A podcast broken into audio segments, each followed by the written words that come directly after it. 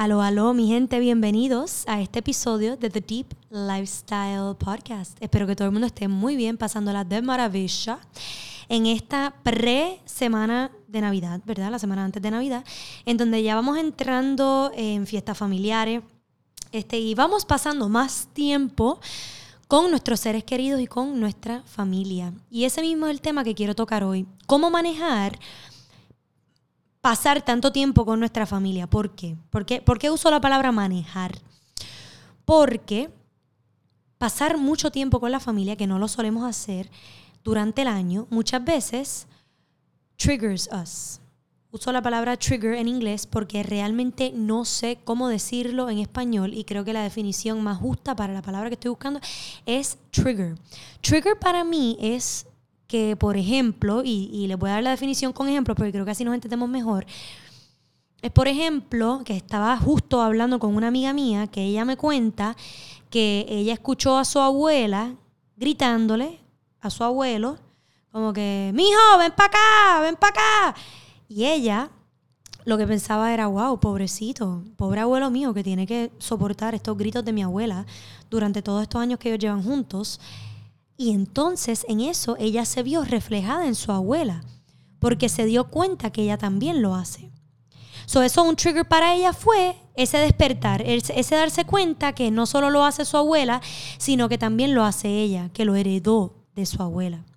Otro trigger puede ser quizás tú tienes mucho trauma con tu mamá o con tu papá, quizás ustedes no se entienden y entonces esta época del año los hace pues pasar más tiempo juntos y tú o, estar molesta la mayoría del tiempo, o, darte cuenta que, wow, tengo muchas cosas por trabajar conmigo misma y con mi mamá para yo poder estar en paz en esta relación.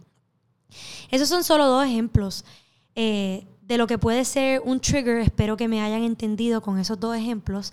Igual, si tienen alguna duda de lo que puede ser un trigger en confianza, me pueden escribir por Instagram. A mi Instagram, Paula Landrón. Pero continúo con el tema. ¿Verdad? Estamos en estas fiestas familiares, Navidad, Año Nuevo, Reyes.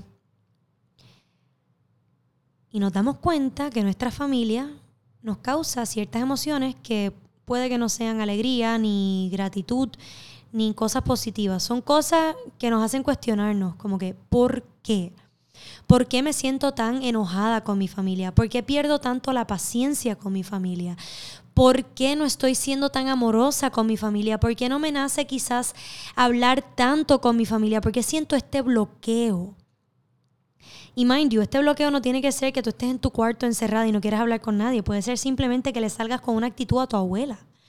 Yo me veo muchas veces saliéndole con actitud, especialmente a mi abuela, porque me veo reflejada en ella. Veo que muchas de las cosas que ella hace las hago yo y eso me molesta porque yo no quiero ser así. No quiero hacer esas mismas cosas que ella hace, o que mi mamá hace, o que mi papá hace, o que mi abuelo hace. Y voy a entrar a la primera premisa que es que somos espejos. No solo tenemos los mismos genes que nuestra familia, tenemos más o menos las mismas costumbres porque ellos fueron quienes nos criaron. Y sean costumbres buenas o costumbres malas, o costumbres que querramos seguir haciendo en nuestra vida son costumbres. Y ya cuando uno llega a cierto punto en su vida que empieza a cuestionarse quién uno es y el mundo exterior empieza a cuestionarse también cómo mi familia es espejo de mí, de mí misma. Por ejemplo, si ves a un tío tuyo que bebe mucho, o tu abuelo o tu papá que bebe mucho, y tú, a ti te molesta eso, it triggers you, tú dices, ¿por qué se tiene que poner tan borracho? ¿Por qué se tiene que poner así? Él no se está dando cuenta cuán incordio él está haciendo con toda la familia. Él no ve toda la gente que está poniendo incómoda con su borrachera. Quizás eso es un espejo para mirarte a ti y ver las veces que tú también te pones así. O ver por qué te molesta tanto. Que él se ponga así, quizás es, que de pequeña a ti te daba miedo.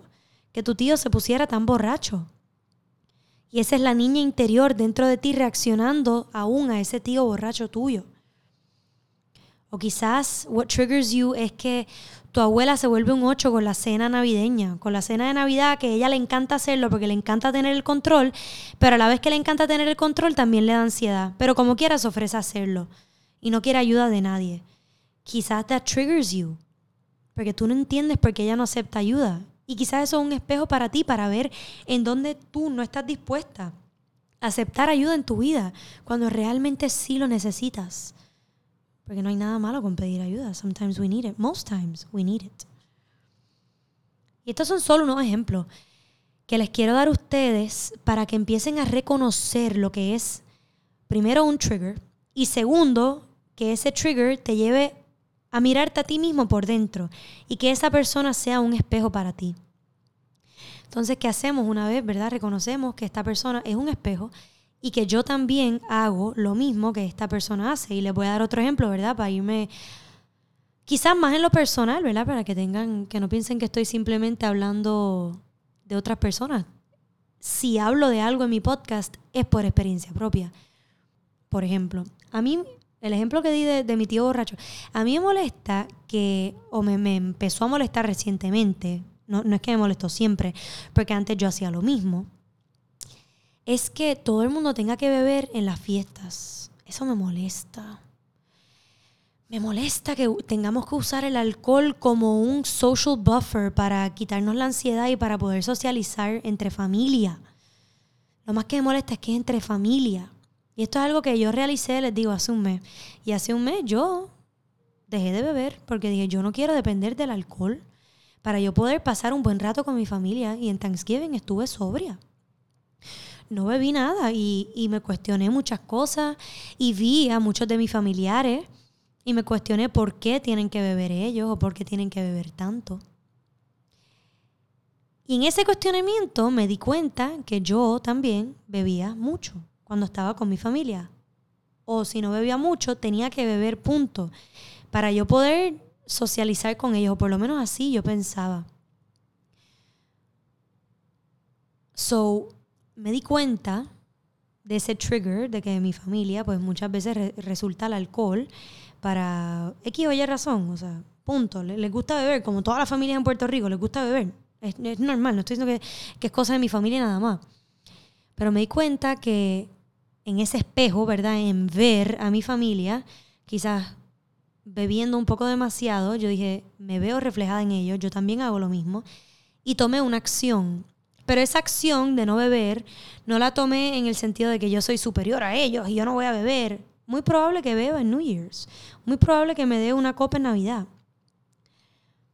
Pero yo retractarme, echar para atrás y decir, no voy a beber en esta ocasión, me ayudó a entender por qué ellos bebían y a entenderlos y a entenderme también desde la compasión. Todos tenemos nuestros traumas. Todos tenemos cosas that trigger us. Yo no soy quien para juzgar por qué tú bebes. Yo no soy quien para juzgar por qué te gusta controlarlo todo, porque a mí también me gusta controlarlo todo. No soy quien. Tú también eres una persona que está pasando por tus propios problemas y te voy a mirar a ti desde la compasión. Así que sea que tu tío borracho triggers you o tu abuela que quiere controlarlo todo triggers you o simplemente el hecho de que todo el mundo esté en sus teléfonos durante la Navidad triggers you. No juzguemos a nuestra familia. Porque en fin, es una época festiva, es una época bonita en la que debemos ser compasivos con los demás. Porque al igual que es una época bonita, es una época también triste uno no sabe por lo que está pasando a la persona y si la persona no está donde quiere estar en su vida en ese momento y está viendo toda esta celebración y dice, como que no encuentro por qué debo estar celebrando if I'm not where I want to be, por ponerte un ejemplo. Así que después de vernos reflejados en nuestra familia, debemos ser compasivos con ellos porque ellos están tratando y están haciendo lo mejor que ellos pueden y tú también. Porque muchas veces uno es bien harsh con su familia a la vez eh, regresando a ese principio del espejo porque uno es harsh con uno mismo. Entonces, si uno fuésemos más, si fuésemos más livianos con nuestra familia, más compasivos, quizás eso nos inspira a ser más compasivos con nosotros mismos. Así que si algo les dejo es que seamos compasivos con nuestros familiares en Navidad.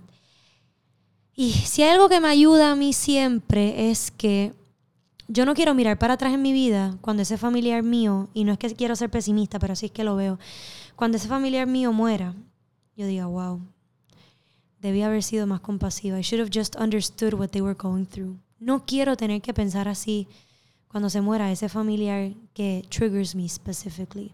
Quiero aprender desde ahora lo que es ser compasiva, tratarla con respeto a pesar de que a veces ese familiar puede trigger me. Así que nada, mi gente, con eso los dejo. Espero que este podcast les haya servido de ayuda para navegar esta época festiva, que es hermosa, pero a la vez no es fácil. Tener que bregar con tantas energías de personas que tienen una que otra cosita que te recuerda a ti misma y que quizás a ti te gustaría cambiar o hacer diferente. Así que los dejo con eso, mi gente. Que tengan lindo día. Chao, chao. Y felices fiestas a todos.